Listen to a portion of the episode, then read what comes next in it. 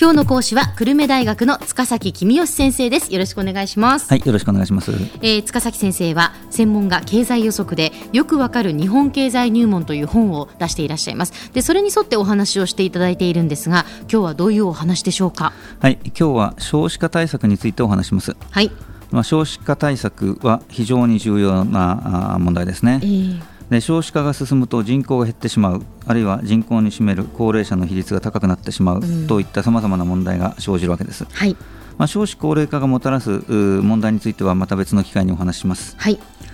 で人口が減らないためには1人の女性が最低2人の子供を産むことが必要なのですが、うん、まあ、今はだいたい1.4人ぐらいしか産んでいないというのが実情ですね。えーでこれを2人にまで戻さなきゃいけないわけです。でここで大事なことは少子化対策は急がなきゃいけないということです。でそれは出産適齢期の女性があ急激に減りつつある、はい、これは急がなきゃいけないということですね。そうですね。そのそもそもその少子化が進んでいるその原因っていうのは、まあ、いろいろと考えられると思うんですが、えー、えー、そうですね。あの本当にいろいろあります。で、えーまあ、中にはその対策が困難なものも少なくないということですね、はい。えー、まあ、例えば晩婚化が進んでいることが少子化の大きな原因なんですけれども、晩婚化が進んでいるのはなぜかというと女性が高学歴化したことあるいはもうちょっと気ままな独身生活を楽しんでから結婚しようと考える人が増えてきたこと、うん、あるいはあの昔は周りから早く結婚しろっていう圧力が、あのかかってたのが最近あんまりかからなくなってきたこととかですね、はいまあ、いろんな理由があるんだと思います。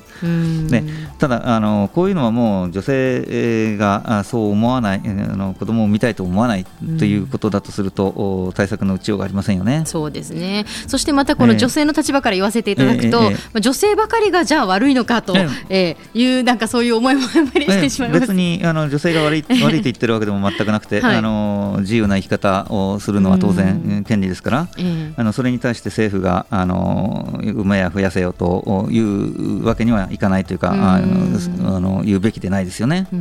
ですから、まあ、対対策が難しいというか、まあ、この辺りについては対策を取るべきではないと言った方がいいのかもしれませんけどもね。あのまあ、でもあの事実としてそういうことで少子化が進んでい、えー、くという面があるのは間違いないですよね。はいまあ、一方であの子供が欲しいと思っているけれども産んでいない産めていないっていう女性も多いわけです。で、はい、こちらの方はですねあの産みたいけれどもそれを妨げる事情があって産めていないということなので、えー、これはあのその妨げている事情を政府があ取り除いてやればいいわけですね。はい、例えば？え例えばですね、えー、母親が働きに出るときに子供を預かってくれる保育園がないと、はい、でだから仕事と育児が両立できないと、これはあの産みたいけれど保育園がないから産めないよっていうのであれば保育園を作ってればいいわけですよね。えーあるいはあの女性の正社員が出産で退職するとまた戻るときにですね子育て終わって戻るときに正社員で戻るのはなかなか難しいですよね。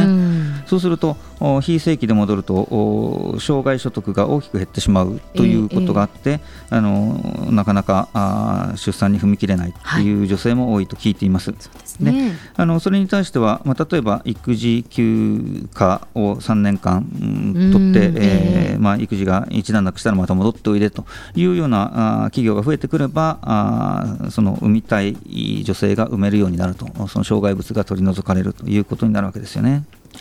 まあ、これに対して、えー、の政府が今回の成長戦略の中で保育園を作るとかですね育児休業を増やすとかいろいろ対策を取ってますよね。えー、でえー、こういう対策は、まあ、いろいろ批判もありますけれども、うん、出産か仕事かを迷っている女性があ、まあ、両方どっちもっていう選択ができるようになるわけですから、まあ、これはあ効果が期待できるんじゃないかと思います。うん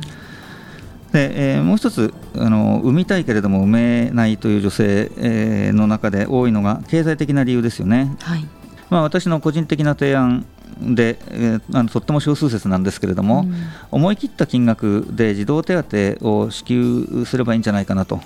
まあ、ちょっと多いんですけれども、子ども1人について1か月、例えば10万円の児童手当払ってやると、そうすると、子ども2人いれば、ですね、え夫婦ともに非正規社員でも十分生活していけるわけですよね、ね。だからお金ないから子ども産めないって人は、これで、えー、いなくなるということだと思いますけどね。まあ、ただ、その児童手当をじゃあ、その1人につき月額10万円っていう、それは日本のその経済状況で大丈夫なのかって、やっぱりもちろん反対する人多いと思うんですけれども、多いですよ、多いから私の説が少数説なんですけれども、ただ、あのー、子供はですねその将来の納税者ですよね、うん、で将来の年金の負担者ですよね。はい、ですから少子化対策のためにお金使ってもそれ将来戻ってくるわけですうんそういう意味では少子化対策のためにお金を使うのは消費じゃなくて投資なんですよね。まあ、投資っていうとちょっと子供を工場とか機械とかと並べて考えるのは失礼だっていう 話もあるかもしれませんけど、まあ、ちょっとそこはお許しください。はい、財政の観点でいうと高齢者に年金を支払うというのは、これはもう消費ですよね、戻ってきませんから、うん、でえー、一方で少子化対策は投資なわけです。でも今の財政を見ると圧倒的にその高齢者に年金はたくさん払っていてその少子化対策の予算はうんとちっぽけですよね。ですからもうちょっと消費を減らして投資を増やしていただいてもいいのかなというのが私の主張です。でもう一つですね、えー、これもちょっと子どもに失礼な話ですけども子どもは労働力の貯金通帳であるっていうふうに私は言ってます。で今はですね失業者がたくさんいて労働力が余ってます。でそうした時に子どもが増えると子ども用品の需要が増えますからその分だけ雇用が増えますよね、うん、えまあ、失業が減るわけですね、で将来子どもが大きくなってった頃には少子高齢化が進んでいて日本は労働力が不足する国になっているだろうと言われています。つまり子どもはあ日本経済にとって今余っているもので将来足りなくなるものつまり労働力を貯めておくという役割を果たしているわけですね、まあ、貯金通帳に例えるのは失礼ですけれども、でもでも貯金なわけです。でこうしたことも考えて、ぜひ少子化対策ですね、頑張ってほしいものだと思っています。はい では先生今日のまとめをお願いいたします。はい。少子化対策は非常に重要で思い切った対策をしかも急いで行う必要があります。出産育児と仕事の両立が不安だという女性には保育所の増設などが必要ですし経済的理由で産めない女性には児童手当の増額などの対策が有効でしょう。今日の講師は久留米大学の塚崎公義先生でした。どうもありがとうございました。はいありがとうございました